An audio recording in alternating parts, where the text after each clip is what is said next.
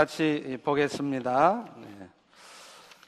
로마서 8장 17에서 26절까지만 보겠습니다. 네. 예, 로마서 8장 17에서 26절까지 교독하시도록 할게요. 어, 생각하건대 현재 고난은 장차 우리에게 나타날 영광과 비교할 수 없도다. 하나님의 아들들이 나타나는 것이니 피조물이 허무한데 굴복하는 것은 자기 뜻이 아니요 오직 굴복하게 하시는 이로 말미암음이라. 그 바라는 것은 피조물도 썩어짐의 종노릇한 데서 해방되어 하나님의 자녀들의 영광의 자유에 이르는 것이니라. 피조물이 다 이제까지 함께 단식하며 함께 고통을 겪고 있는 것을 우리가 아느니라 그뿐 아니라 또한 우리 곧 성령의 처음 익은 열매를 받은 우리까지도 속으로 탄식하여 양자 될 것, 곧 우리 몸의 속량을 기다리느니라. 우리가 소망으로 구원을 얻었음에 보이는 소망이 소망이 아니니 보는 것을 누가 바라리요? 만일 우리가 보지 못하는 것을 바라면 참음으로 기다릴지니라. 다 같이 이와 같이 성령도 우리의 연약함을 도우시나니 기도할 바를 알지 못하나 오직 성령이 말할 수 없는 탄식으로 우리를 위하여 친히 간구하시느니라. 아멘.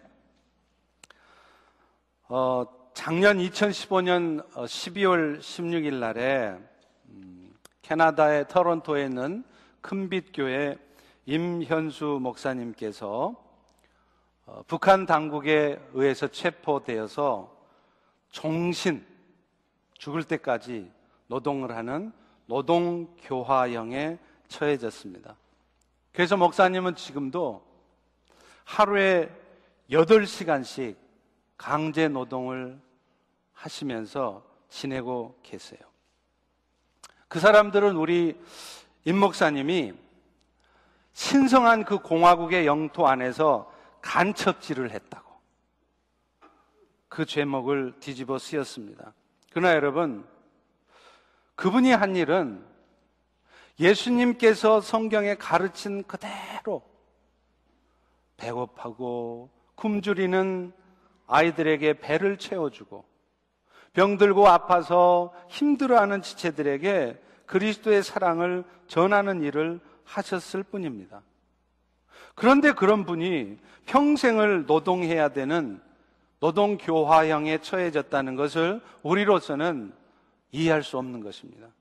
근데 사실은 우리 임 목사님뿐만 아니라 지금 북한 땅에는요, 공산 정권이 들어서기 전에 있었던 1948년 북한 땅에 공산 정권이 들어서기 전에 있었던 수십만 명의 그리스도인들 중에 많은 수가 죽고 이제 거의 10만 명쯤 되는 성도들이 지금도 숨을 죽이면서 신앙생활을 하고 있습니다. 오늘 우리는 이렇게 마음껏 소리를 지르며 찬양을 하고 있는데 그분들은 이불 속에서 가족 단위로 산 위에 올라가서 예배를 드립니다.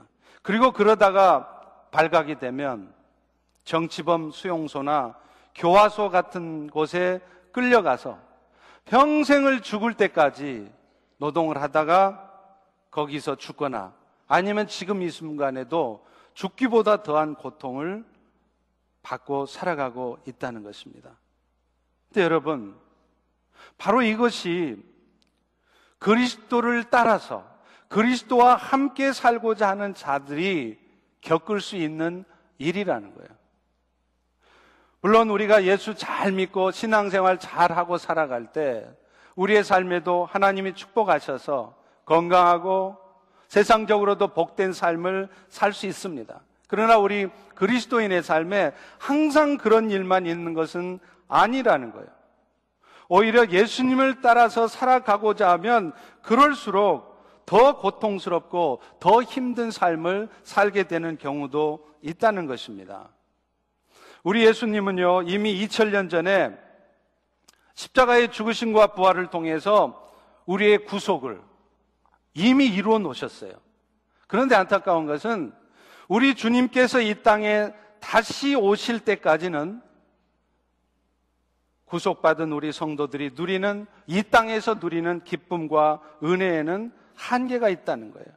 이 온전한 구속이 이루어지기까지 우리가 이 땅에 사는 동안 끊임없는 도전을 받게 되어 있습니다. 특별히 하나님의 뜻을 따라서 예수님을 따라서 신실하게 복음과 함께 살려고 하는 자들에게는 더더욱 고난이 따르는 삶을 산다, 살아야 된다는 것을 우리는 알아야 합니다.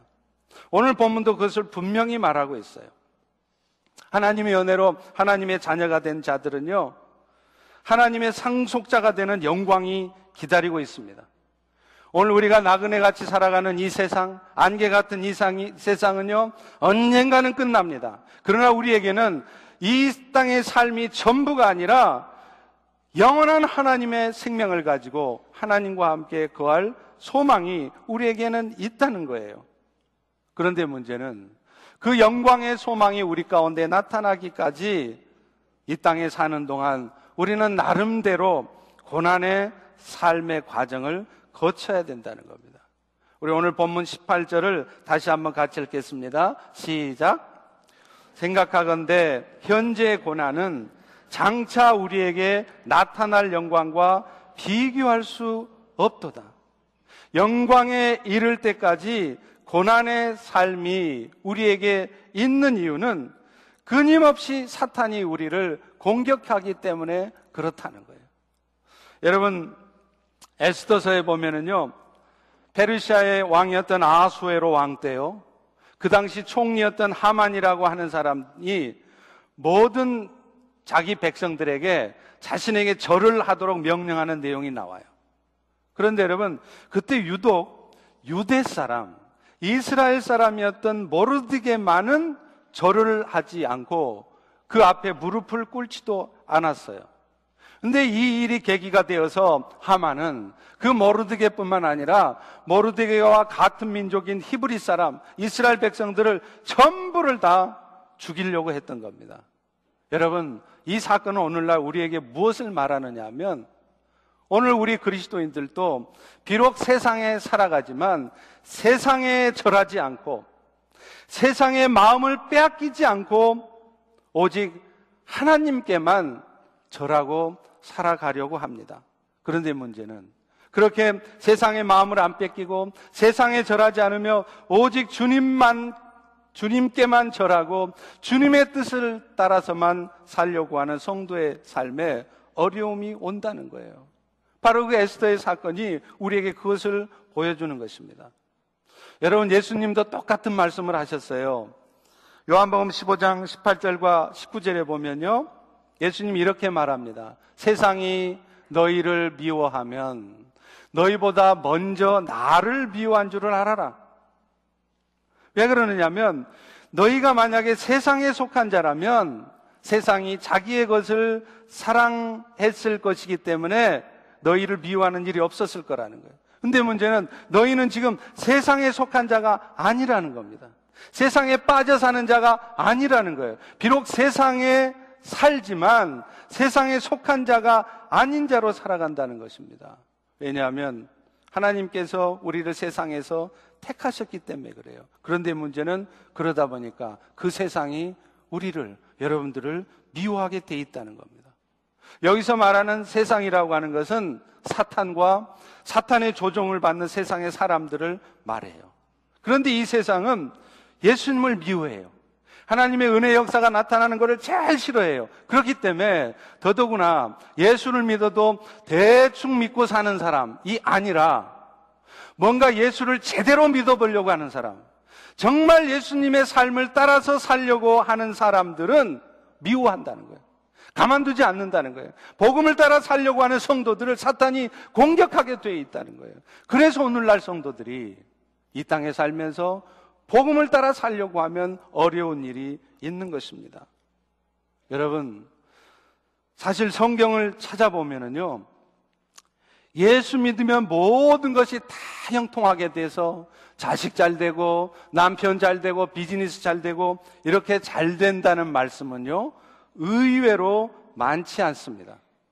오히려 대신에 특별히 마태복음에서부터 요한계시록까지 신약 성경을 찾아보시면 계속해서 말씀하시는 게 뭐냐면 너희가 그리스도와 함께 살다 보면 반드시 고난을 받게 될 것이다. 그리고 심지어는 하나님 나라에 들어가기까지 너희가 환란을 받게 될 텐데 그 환란 앞에서 고통스러운 삶이 너희 앞에 온다 할지라도 그것 때문에 좌절하거나 실망하지 말고 오히려 기뻐하라고까지 얘기를 합니다. 베드로전서 4장 13절입니다. 오직 너희가 그리스도의 고난에 참여하는 것으로 즐거워하라. 이는 그의 영광이 나타날 때에 너희로 즐거워하고 기뻐하게 하려 함이라. 오늘 성도 여러분들이 이 땅에 살면서 예수 믿어도 대충대충 신앙생활 하는 것이 아니라 나름대로 이제 신앙생활 제대로 해보겠다고 예수님을 따르는 삶을 제대로 살아보겠다고 하면 의외로 여러분의 삶은 쉽지 않을 수 있다는 것입니다. 여러분의 삶에도 뜻하지 않은 기가 막힌 고난들이 얼마든지 올 수 있다는 것입니다. 그러나 그런 고난이 올지라도 그것을 피하려고만 하지 말고 오히려 그것을 즐거워할 수 있어야 된다. 이렇게 말씀을 합니다. 실제적으로 그렇지 않습니까? 앞서 말한 우리 이면수 목사님이나 혹은 지금 북한의 지하교회 성도들 예수 믿는다는 그 이유 하나 때문에 얼마나 고통스러운 삶을 살고 있습니까? 그런데요, 여러분, 우리가 예수 믿고 살아가면서 받는 고통은 이렇게 예수 믿는 것 때문에 총 맞고 죽는 그런 순교적인 삶, 이런 것만 있는 게 아니에요. 사실은요, 예수 믿는 일 때문에 총 맞고 죽는 순교보다 더 어려운 순교가 있습니다. 그게 뭐냐면, 살아가면서 계속해서 순교적인 삶을 살아야 되는 거예요. 여러분, 예수 믿다가 예수님 때문에 총 한 방 맞고 죽는 거 오히려 쉬울 수 있어요.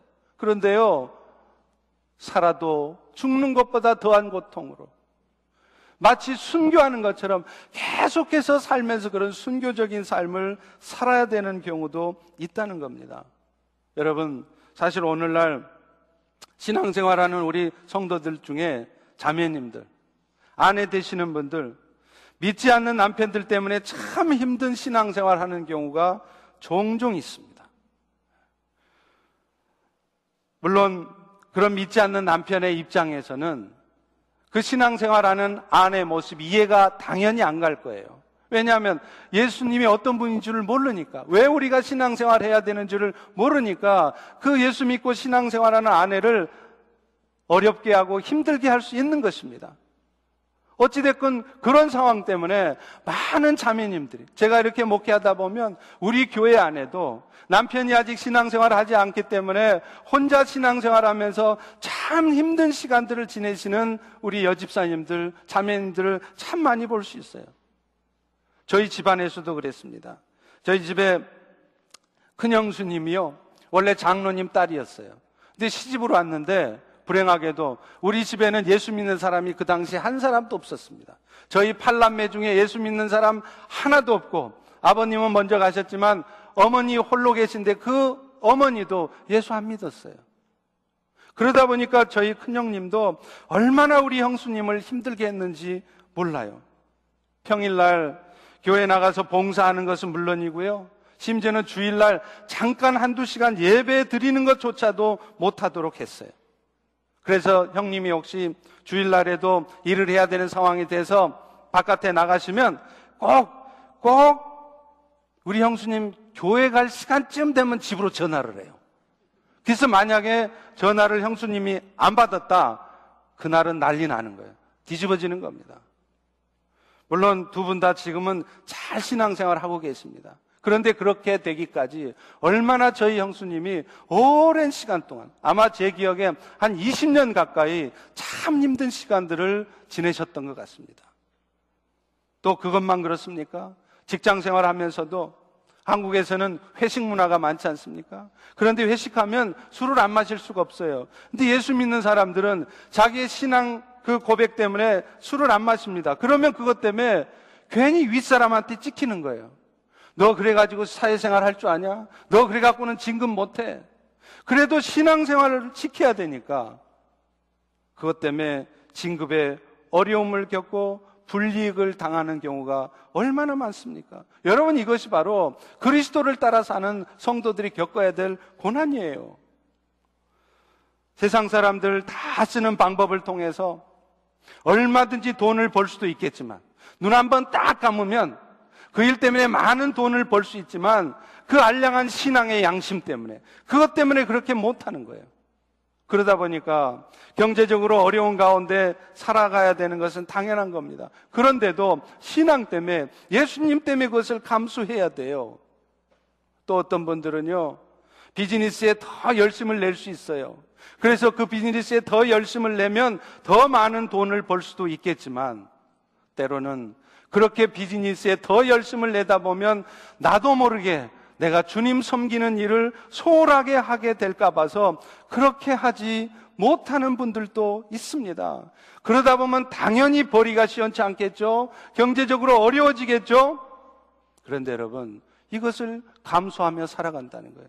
여러분, 이것이 바로 복음을 따라 사는 사람들이 겪어야 된 고난이에요. 또 있습니다. 우리 자매님들 보세요. 우리 교회 안에 보면은요, 나이가 찼는데도 시집을 못 가고 있는 자매들이 참 많습니다. 여러분, 제발 그런 자매들 보고 눈치 좀 주지 마세요.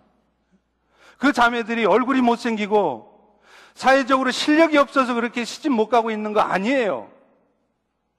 시집을 갈래도 예수 잘 믿는 청년들을 찾아서 갈래는데 여러분 아시다시피 상대적으로 교회 안에 보면 믿음 좋은 청년들이 그렇게 많지 않잖아요.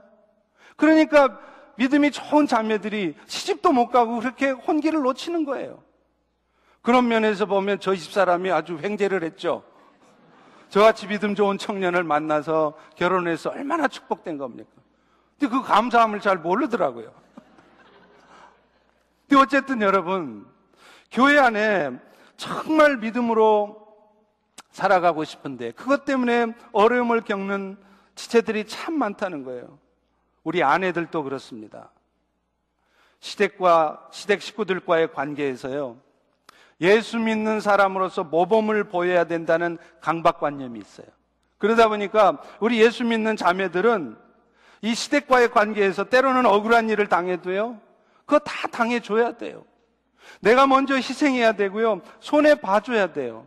얼마나 힘들게 삽니까? 그런데 여러분 이것이, 이것이 바로 그리스도 때문에 그리스도와 함께 사는 자들이 겪어야 되는 고난이라는 것입니다.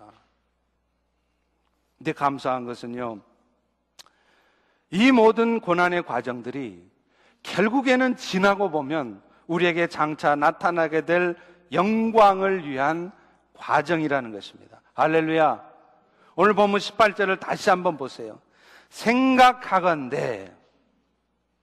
생각해 보니까 지나놓고 보니까 지금 보면 그게 고난으로밖에 안 보이는데 골똘히 생각해 보니까 그 현재 내가 당하고 있는 고난은 장차 우리에게 주어질 영광을 위한 고난이더라는 것입니다. 여러분 여기서 말하는 장차 나타날 영광이라는 것은 먼저는 이 고난을 통해서 하나님의 아들들이 되는 것을 말해요. 우리 19절을 같이 한번 읽어보겠습니다. 시작. 피조물이 고대하는 바는 하나님의 아들들이 나타나는 것이니. 지금은 이것이 고난스럽고 고통스러운 참 참기 힘든 일이지만 지나놓고 보니까 이것 때문에 우리가 하나님의 아들들이 되더라 이 말이에요. 하나님의 아들들다운 삶이 되어지더라 이 말이에요. 그리고 그것 때문에 누군가가 하나님의 아들들로 새로 탄생하게 되더라 이 말이에요. 사실 모든 피조물은요, 원래 첫사람 아담의 타락으로 말미암아서 함께 타락을 했습니다. 그래서 사실은 우리 인생들만 수고해야 먹고 사는 것이 아니라 온 땅의 피조물들도 다 함께 고통하고 있어요. 창세기 3장 17절과 18절에 보십시오. 하나님께 불순종했던 아담에게 이렇게 말씀하세요. 아담에게 이르시되 네가 너의 아내의 말을 듣고 내가 너에게 먹지 말란 나무의 열매를 먹었은즉 땅은 너로 말미암아 저주를 받고 너도 평생을 수고해야 땀을 흘려야 소산을 먹게 될 것이다. 그리고 땅도 너에게 가시덤불과 엉겅퀴만 될 것이라. 이렇게 말을 하고 있다는 거예요. 여러분, 오늘날 우리가 환경 문제 때문에 얼마나 염려하고 고민하고 있습니까? 그런데 이 모든 오늘날의 환경 문제가 사실은 세상을 다스리는 자로 창조되었던 인간들이 타락함으로 말미암아 타락한 인간들 때문에 생겨진 현상이라는 거예요. 그런 의미에서 오늘날 지구 온난화 문제나 해양 쓰레기 문제 이런 문제가 있잖아요. 그렇지만 제가 성경적 근거에서 말을 하자면 이 쓰레기 문제, 지구 온난화 문제, 이 문제는 결코 근본적으로 해결될 수 없습니다. 성경에 이미 나와 있어요.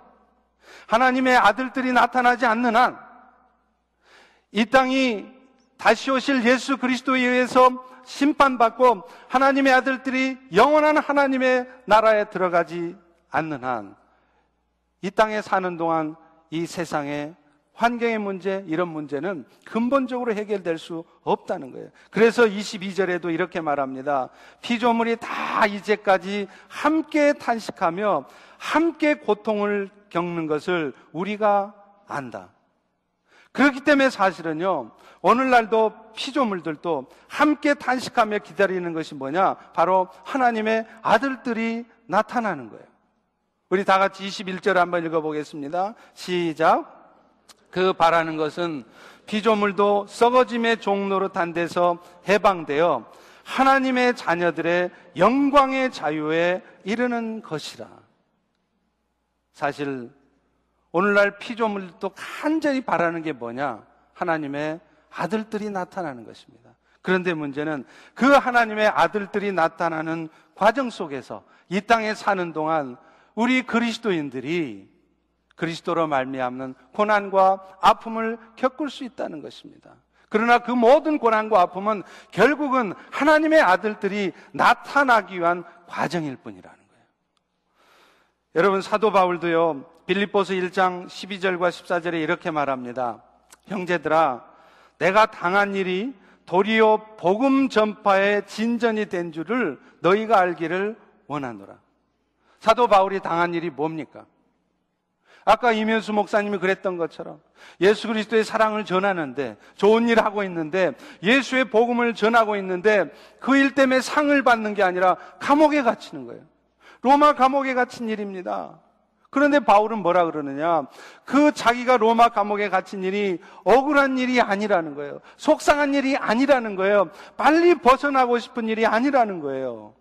자기는 자기가 로마 감옥에 갇힌 이 일 때문에 오히려 예수의 복음이 전파된 것을 오히려 기뻐한다는 겁니다. 왜 그렇습니까? 자기 때문에 형제 등 다수가 나의 매임으로 말미암아 주 안에서 신뢰함으로 겁 없이 하나님의 말씀을 더욱 담대히 전하게 되었느니라. 바울이 복음 전하다 로마 감옥에 갇히게 된 것을 알게 된 성도들이 이제 더 담대하게 복음을 전하는 자로 바뀌었다는 거예요. 그들이 담대하게 복음을 전하는 자로 바뀌도록 평소에 바울이 아무리 복음 전하라고 얘기해도 오늘 이 땅에 교회가 존재하는 이유는 오늘날 우리가 이 땅에 성도들이 사는 이유는 남은 인생 동안 예수 그리스도의 복음을 전하기 위함입니다. 아무리 목이 터져라 설교해도 듣지 않던 성도들이 바울이 감옥에 갇히니까 복음 전하다가 감옥에 갇히니까 그 모습을 보고 도전을 받고 깨달은 거예요. 아, 우리가 이렇게 살아서는 안 되겠구나. 예수님도 저렇게 바울도 복음 전하다 감옥에 갇히는데 생명이 왔다 갔다 하는 위기에 처하는데 오늘 우리는 집 밖에 나가서 예수 이름 하나 건네는 것이 두렵고 이렇게 위축된 삶을 살고 있다면 얼마나 부끄러운 것인가 깨달은 거예요. 여러분 이것이 바로 바울이 그 로마 감옥에 갇히게 된 이유입니다. 바울에게 그런 고난이 오게 된 이유라는 거예요. 그 일들을 통해서 소심하고 복음에 대해서 이해하지 못했고 복음 전하는 일에는 소극적이었던 형제들이 담대하게 복음을 전하는 진정한 하나님의 아들들이 되었고요. 또 그들이 전하는 복음 때문에 주변의 사람들이 하나님의 아들들로 탄생되어지는 역사가 있게 되었다는 겁니다. 아까 말씀드린 그 캐나다 금빛교회 이면수 목사님 목회하시던 그 큰빛교회도 마찬가지입니다. 이면수 목사님이 갇혔다는 소식을 듣고 성도들이 아니 만약에 하나님이 살아계시다면 왜 이런 일이 터졌느냐고 그분이 뭐 잘못했느냐고 예수 복음 전했는데 왜 어려운 엉뚱한 일이 터지느냐고 그렇게 불평했습니까? 원망했습니까? 아닙니다. 그들은 자기들의 담임 목사가 갇힌 이 일 때문에 오히려 더 뜨겁게 기도했습니다. 더 한마음이 되었어요. 그래서 더 열심히 복음 사역에 힘쓰게 되었다는 것입니다. 큰빛 교회 가운데 하나님의 아들들이 나타나게 하셨고 그분 때문에 오히려 예수 믿지 않던 사람들, 그 큰빛교회 주변에 있는 예수 믿지 않던 사람들이 그 임 목사님이 갇히는 그 일 때문에 오히려 하나님의 아들들이 되는 역사가 있었다는 것입니다. 큰빛교회 안에도 예수는 믿지만 믿음이 있는 둥 마는 둥 그저 미적지근하게 신앙생활하던 그런 형제들이 그 임 목사님이 갇히는 그 고난 때문에 도전받고 깨우침을 얻고 그래서 믿음의 사람들로 세워지는 역사가 있게 되었다는 겁니다. 사랑하는 성도 여러분. 그렇기 때문에 오늘 우리는 바울이 전한 이 말씀을 기억해야 돼요. 우리 다 같이 24절과 25절을 읽습니다. 시작. 우리가 소망으로 구원을 얻었음에 보이는 소망이 소망이 아니니 보는 것을 누가 바라리요? 만일 우리가 보지 못하는 것을 바라면 참음으로 기다릴지니라. 지금 당장에 우리 눈에는 보이지 않지만 우리는 영원한 하나님 나라에 들어가게 될 것입니다. 그리고 이 땅에 사는 동안에도 지금 당장에는 우리 눈에 보이지 않지만 우리가 받는 고난 때문에 여러분 자신이 혹은 여러분의 주변에 있는 누군가가 하나님의 아들들로 태어나게 될 것입니다. 그 보이지 않는 소망이 이루어지기를 원하신다면 오늘 여러분들이 하실 일은 참음으로 기다려 보시는 것입니다. 답답하다고, 원망하고, 조급해 하는 것이 아니라 이 일들을 통하여서 하나님이 그 영광스러운 일을 이루시겠구나 하고 묵묵히 한번 기다려 보시는 것이에요. 그리고 사실은요, 그런 인생의 위기 앞에서, 그런 고난 앞에서도 묵묵히 하나님이 하실 때를 기다리면서 인내하는 것, 이것이 사실은 우리 자신이 하나님의 아들들로 다시 태어나게 하는 것입니다. 다시 말하면, 하나님이 우리에게 겪게 하시는 고난 가운데 인내하는 것 자체가 우리를 통해서 누군가가 하나님의 아들들로 태어나게 하는 일이 되기도 하지만 또한 그 자체가 우리 자신이 하나님의 아들들로 사는 연습이라는 것입니다. 지난 주간에 제가 귀한 목사님을 한번 만났습니다. 오늘 소개한 그 영어권 담임 목사님의 장인이 되시는 박재훈 목사님이세요. 이분은 지금 캐나다 토론토에 사시고 계시는데 나이가 94세가 되었어요. 저 사진에 보면 가운데 이 중절 모자를 쓰고 계신 분이십니다. 네, 여러분 이분이 누구시냐면요. 여러분이 너무나 잘 아시는 찬송가 지금까지 지내온 것 주의 크신 은혜라 이 찬송가 다 아시죠? 이 찬송가 곡을 쓰신 분이 있어요. 어서 도사, 돌아오라는 찬송가 곡을 쓰셨어요. 여러분이 몰라서 그렇지 찬송가를 뒤져보면 이 박재훈 목사님의 이름이 의외로 많이 있습니다. 근데 그분과 함께 식사를 나눈 때가 있었습니다. 근데 제가 그분께 물어봤어요. 저는 사실 나이가 많으신 선배 목사님들을 만나면 항상 이 질문을 드립니다. 목사님, 어떻게 하면 목회를 잘 할 수 있습니까? 저는 늘 목회하면서 부족함을, 연약함을 느낍니다. 그런데 목사님은 어떻게 해서 그렇게 목회를 잘 하실 수 있었습니까? 어떻게 성공적으로 목회를 마치실 수 있었습니까? 하고 물어봅니다. 그 목사님한테도 물어봤더니 그 목사님 역시 제가 물어봤을 때 대답했던 대부분의 선배 목사님들이 하신 말씀하고 똑같은 말씀을 하시더라고요. 목사님, 목회는 잘 참는 것입니다.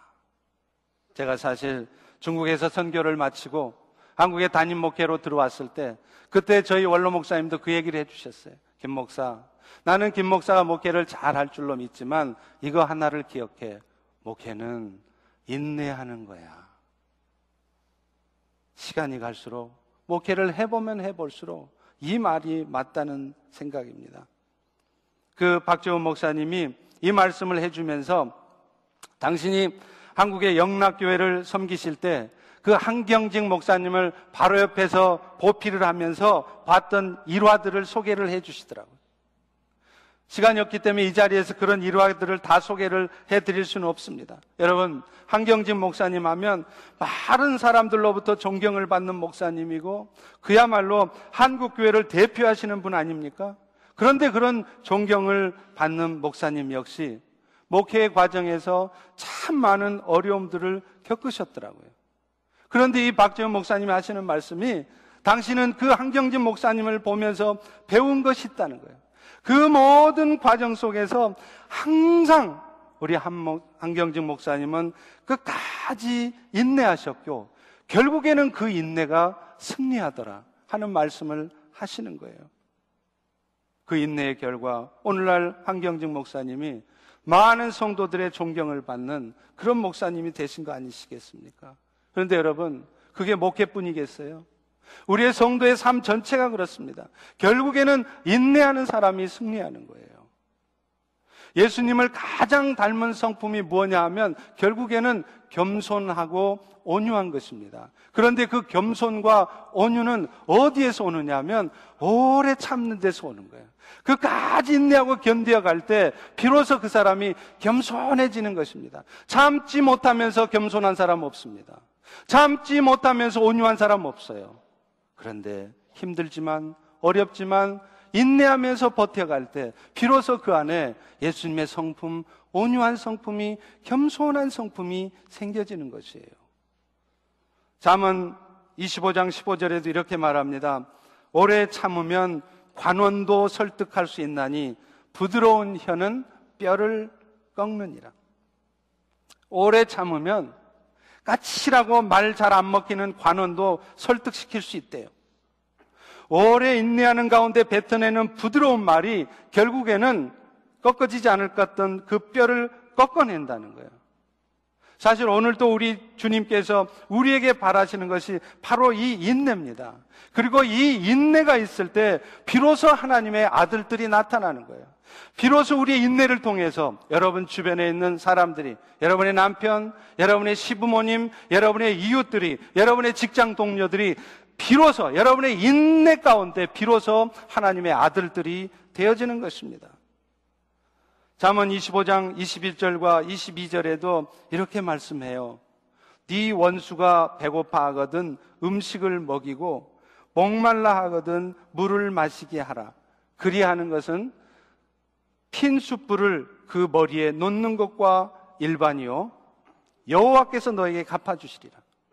여러분 성경에서 머리에 숯이 올려진다는 말이 뭡니까? 그 사람이 회개한다는 말이에요. 여러분 구약 성경 읽으시다 보면 그런 말씀 보시죠. 죄를 무릅쓰고. 그러니까 그 핀숲과 죄가 놓여지면 그 사람이 회개를 한대요. 그런데 어떻게 할 때 그 사람이 회개하고 돌아서느냐 하면 왼수 같은 사람한테도 음식을 먹여주고 물을 마시게 할 때 그렇다는 말이에요.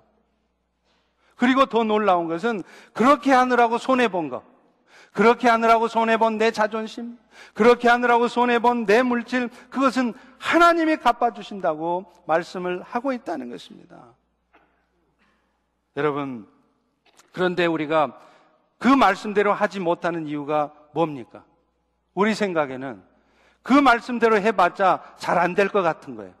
그 말씀대로 해봐야 나만 당하고 일은 더 엉망될 것 같은 거예요. 말씀대로 해보자니 결국은 나만 손해 날 것 같은 거예요. 그런데 성경은 그게 아니랍니다. 절대 회개를 안 할 것 같은 사람이 회개를 한답니다. 어떨 때 그렇다고요? 열심히 야단 쳐줄 때 그런 것이 아니라 오히려 왼수 같은 사람한테 먹여주고 마시우게 할 때 그런 일이 일어난다는 거예요. 하나님이 그렇게 하시겠다는 거예요. 그리고 그렇게 할 때 여러분이 손해봤던 거 하나님이 다 갚으신다는 겁니다. 그렇기 때문에 이런 일들이 일어나는 과정에서 우리에게 절대적으로 필요한 것이 무엇입니까? 하나님이 하실 것을 기다려 보는 거예요. 자꾸 내가 앞서고 내 말이 앞서는 것이 아니라 하나님이 하실 것을 믿고 묵묵히 한번 견뎌 보는 거예요. 그럴 때, 그럴 때 보이지 않던 소망스러운 일들이 우리 눈앞에 나타나는 것입니다. 도저히 돌이키지 않을 것 같은 사람이 돌이켜지는 것입니다. 기적 같은 역사가 그럴 때 우리 가운데 있는 것이에요. 보이는 소망은 소망이 아니니 만일 우리가 보지 못하는 것을 바라면 참음으로 기다릴지니라.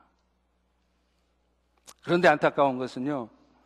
하나님께서 이런 뜻을 가지고 하나님의 아들들이 나타나게 하시려고 우리에게 주시는 고난 앞에서 우리가 그걸 잘 견뎌가야 되는데 그것을 인내할 힘이 우리에게는 없다는 게 문제예요. 오늘 보면 26절 앞부분을 보십시오.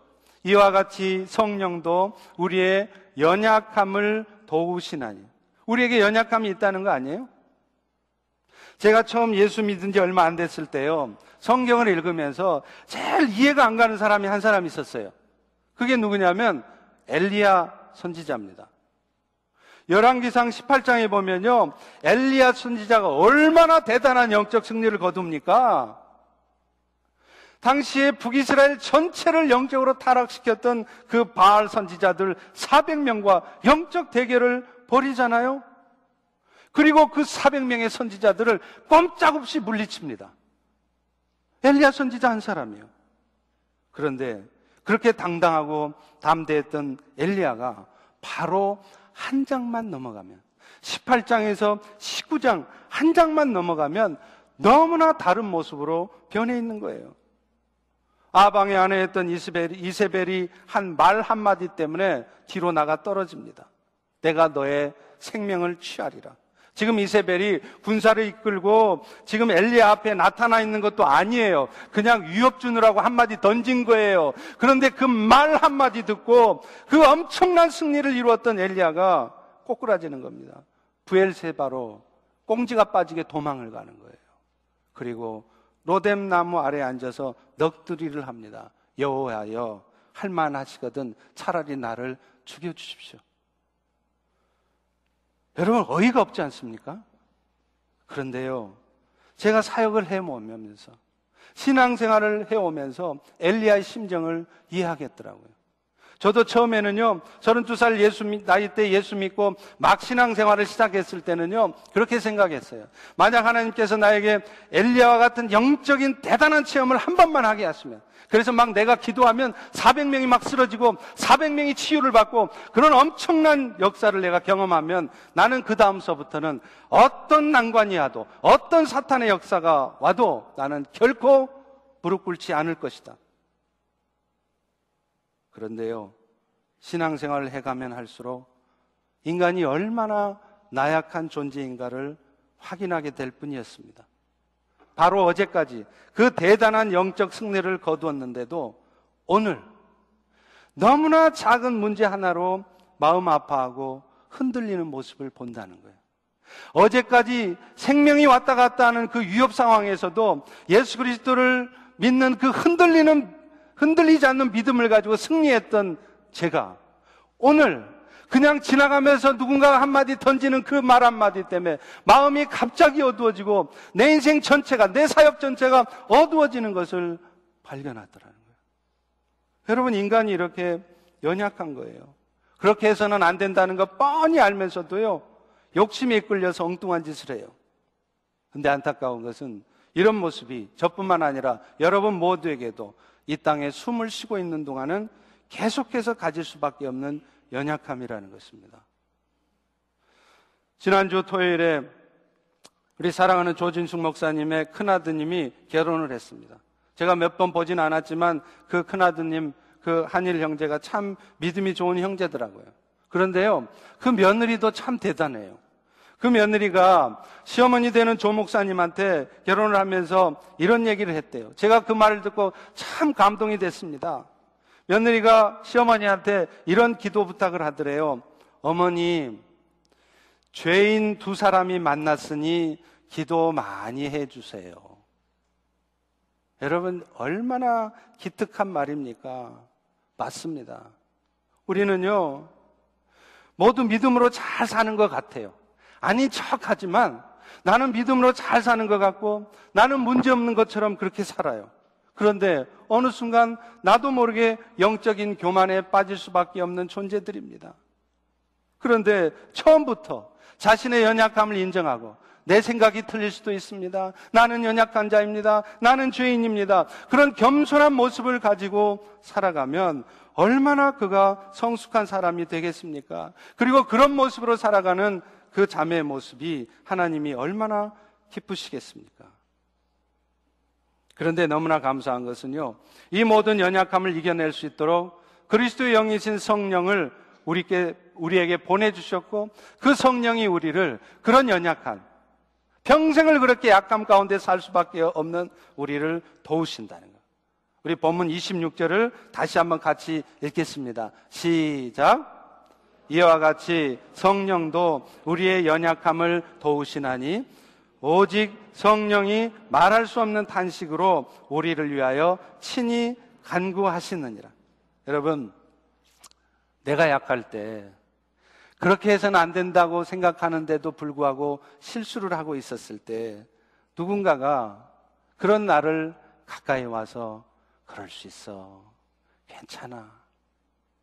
하나님이 너를 도우실 거야. 그런 말을 해주면 얼마나 위로가 됩니까?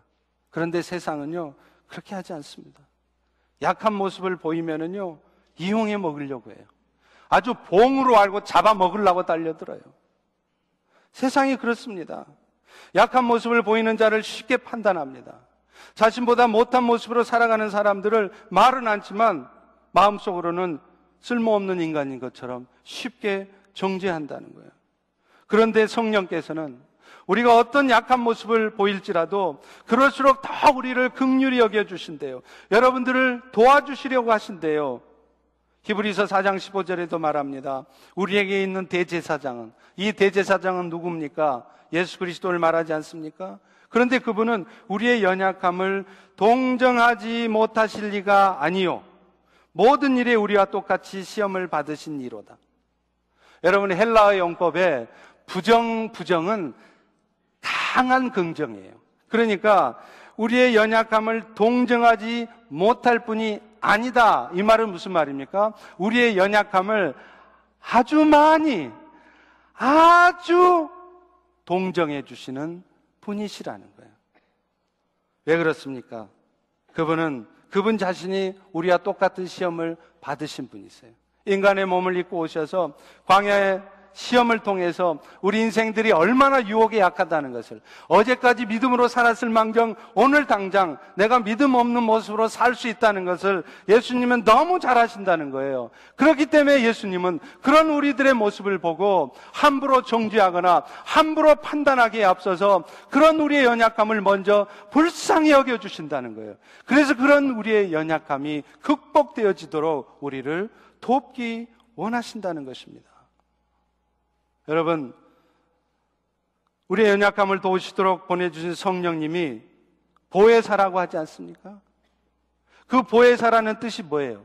옆에서 도와주시는 분이라는 뜻이에요. 우리 눈에 보이지 않지만, 우리가 때로는 의식하지 않지, 의식하지 못하지만, 성령님은 우리의 연약함을 보고서도 기분 나빠하거나, 우리의 연약함을 보고서도 우리를 포기하는 것이 아니라, 끝까지 우리의 연약함을 돕고 싶어 한다는 거예요. 세상 사람들은요, 그렇게도 나를 지켜줄 것 같이 하다가도 막상, 막상 자신을 아프게 하면 쉽게 떠납니다. 사랑한다 하면서도요, 내가 무언가 부족한 모습을 보이면 참아주지 못하고 떠납니다. 그러나 우리 성령님은 그렇지 않다는 거예요. 항상 우리의 연약함을 미리 아시기 때문에 그런 극률함에도 불구하고, 그런 연약함에도 불구하고, 극률함 가운데 우리를 도와주신다는 겁니다. 여러분들의 연약한 모습에 여러분 자신보다 더 안타까운 마음으로 도와주시기를 원하신다는 거예요. 어떻게 도와주신다는 겁니까? 우리 26절을 다시 한번 살펴보십시오. 우리가 마땅히 기도할 바를 알지 못하나 오직 성령이 말할 수 없는 탄식으로 우리를 위하여 친히 간구하시느니라. 마땅히 빌 바를 알지 못한다는 말씀이 뭐예요? 내가 지금 이 순간 기도해야 된다는 걸 아는 거예요. 아, 내가 이 어려움을 극복하고 이겨내려면 기도해야 된다는 걸 알아요. 그런데 문제는 기도가 안 돼요. 제가 목회를 하면서 제일 안타까운 게 뭔지 아세요? 제가 아는 한 지금 저 성도님의 인생의 문제를 해결받기 위해서는 하나님 앞에 무릎 꿇고 겸손하게 하나님의 도우심을 구하는 것 이외에는 없어요. 그런데 본인은 그걸 몰라요. 알면서도 하나님 앞에 나오지를 않는. 그러면 저는 너무 답답합니다. 그래서 제가 그분을 위해서 대신 기도해드려요. 하나님, 저 영혼이 왜 인생 가운데 이런 일이 있는지를 하나님 앞에 나와서 깨달으며 하나님의 도우심 가운데 이 일들이 극복되게 해주십시오. 그렇게 간절한 마음으로 기도하는데도 여전히 그런 모습으로 주님 앞에 나오지 않으면 너무 답답해서 견딜 수가 없는 거예요. 그런데요, 사실은 제가 그런 성도의 연약함을 몰라서 그러는 것입니다. 여러분, 기도는 사실 은혜의 통로예요. 예레미야 33장 3절에도 너는 내게 부르짖으라. 내가 너에게 응답하겠고 그러면 네가 알지 못하는 크고 비밀한 일을 너에게 보이리라. 하나님 오늘도 여러분 인생에 이런저런 어려움을 주시는 것은 그 인생의 문제 앞에서 좌절이나 하고 실망이나 하고 불평이나 원망이나 하고 그 어둠에 사로잡혀 사는 게 아니라 이 일들을 통하여서 하나님의 아들들이 나타나고 하나님의 영광이 나타날 때까지 내가 흔들리지 않도록 하나님의 도우심을 구하는 가운데 하나님의 역사를 보라고 그렇게 하신 거예요. 그런데 문제는 우리가 그 하나님 앞에 나아가서 부르짖어 구하지 않는다는 것입니다. 부르짖어 구하면 하나님 뭐라 그러십니까? 내가 네가 알지 못했던 비밀한 일들을 놀라운 일들을 너에게 나타내 줄 것이다. 그래서 너도 와 하나님이 살아계시네. 하나님은 연약한 나를 이렇게 돕고 계셨네. 그거를 깨닫고 그것을 경험하게 해주시고 싶다는 거예요. 그런데 문제는 문제는요. 기도하지 않는다는 겁니다. 아니 더 정확하게 말하면 기도를 못하는 거예요. 기도하는 게 여러분 참 쉬운 일이 아닙니다. 우리 성도님들에게요, 곧 있을 행사를 위해서 준비해야 될 것을 준비하십시다 그러면 밤새도록 나와서 준비해요. 근데요, 밤새도록 기도하라 그러면 못해요. 우리 교역자들도 마찬가지예요. 밤새도록 설교 준비하라고 하면 합니다. 그런데요, 밤새도록 기도하고 있으라 그러면 못해요. 예수님의 제자들이 어디서 넘어졌습니까? 게세만의 동산에서 예수님이 십자가의 죽으심을 위해서 땀방울이 핏방울이 되도록 기도할 때 주님이 제자들에게 기도 부탁을 하잖아요. 시험 들지 않도록 기도해달라. 그런데 그 제자들 어떻게 했어요? 자기 스승은 며칠 후면 죽는다는 것을 아는지 모르는지 한시를 참지 못하고 자고 있는 거예요. 기도는 영적 전쟁입니다. 기도하는 자들은 결코 실패하지 않습니다. 문제는 그 기도가 의외로 쉽지 않다는 거예요. 그래서 우리도 육체적으로나 영적으로 연약해져 있으면 기도할 힘조차 잃어버려요. 저도 그렇더라고요. 너무 힘들잖아요. 너무 어렵잖아요. 그러면 기도해야 된다는 거 뻔히 알아요. 그런데 기도할 마음이 안 생겨요. 아니, 기도할 힘조차 없어요. 그래서 하나님, 알아서 하세요. 아무것도 안 하고 싶은 거예요. 여러분, 이것이 우리의 모습인 것입니다. 그런데 성령께서는 그럴 때 우리의 연약감을 잘 아신다는 거예요. 그래서 우리 대신에 여러분이 모든 것을 포기하고 있을 때, 여러분이 주저앉아 있을 때, 여러분을 위해서 성령은 여러분을 위해 기도하고 계신다는 거예요. 제가 처음 예수 믿고 신앙생활 할 때 참 마음에 와닿던 복음성가가 있어요. 누군가 널 위하여 누군가 기도하네. 저는 이 찬양을 들을 때마다 이 누군가가 도대체 누굴까? 궁금했어요. 이 누군가가 나를 위해 예배해 놓으신 내 짝인가? 또 우리 어머니인가? 근데 내가 나중에 성경을 깊이 알고 보니까 그 누군가가, 그 누군가가 누구라고요? 성령님이시더라고요. 성령께서 우리를 위해서 기도하고 계시더라는 거예요. 미국의 이민 1.5세였던 소년이 하나 있습니다. 이승복이라는 소년이에요. 그는 88 올림픽의 꿈을 안고 미국의 체조 대표 선수로 열심히 연습을 하고 있었습니다. 근데 그가 연습 도중에 아라비안 살토라고 하는 기술을 연습하다가 바닥에 떨어져서 이 척추 손상이 와서 사지 마비가 돼버리고 말았어요. 근데 이 이승복 씨는요, 그 사지 마비의 고통을 딛고 일어서서 존스 합킨스 대학병원에 슈퍼맨으로 소문난 의사가 되었습니다. 모두가 다 불가능하다고 말했지만 그는 의학 공부에 도전을 해서 다트머스 의과대학을 졸업했고 하버드 의과대학 인턴 과정을 수석으로 이수하고 지금은 존스 합킨스 대학의 재활의학과 specialist가 되어 있습니다. 근데 이분은요, 항상 진료를 하면서 끝나고 나면 환자들을 위해서 기도해 준대요. 근데 그 의사 선생님의 기도 때문에 많은 환자들이 은혜를 받는 거예요. 자신과 똑같은 장애를 안고 있는데도 절망하거나 포기하는 것이 아니라 오히려 그 어려움을 딛고 일어서서 specialist가 돼서 자신을 위해서 기도해주는 그 사람의 모습에 많은 사람이 감동을 받는다는 거예요. 사랑하는 성도 여러분, 그가 그 모든 어려움을 딛고 일어설 수 있었던 것은 그가 고백하듯이 그 어려움 속에서 그를 포기하지 않고 그를 이끌어 가셨던 성령님의 도우심이었습니다. 요즘 태양의 후예라는 드라마가 아주 인기죠. 저도 사역에 쫓기지만 시간이 날 때마다 그 드라마를 봅니다. 할렐루야.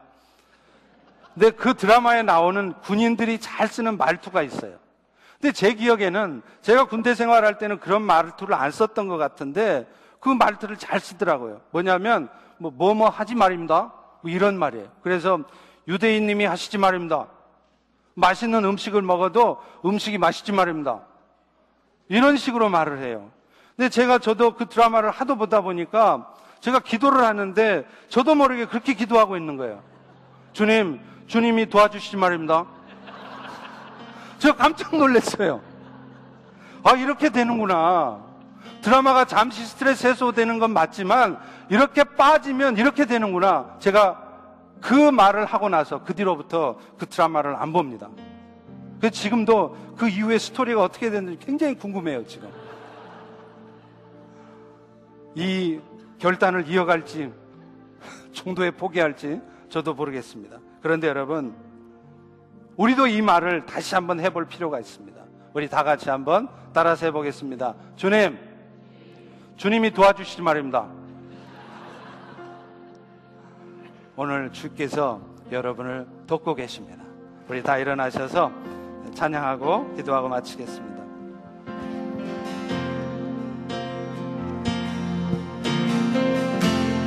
따스한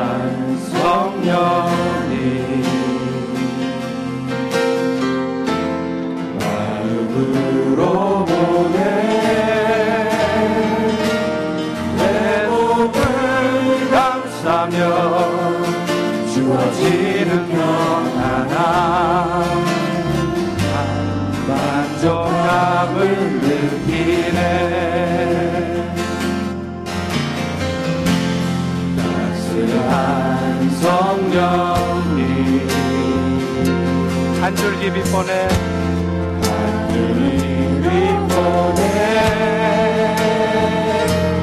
내 몸을 감싸며 주어지는 평안함 그 사랑을 느끼네. 그 사랑을 느끼네. 부르신 곳에서. 부르신 곳에서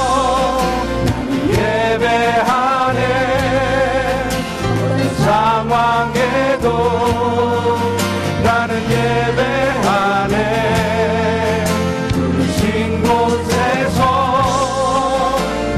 예배하네. 어떤 상황에도 나는 예배하네. 내가 걸어갈 때 길이 되고 내가 걸어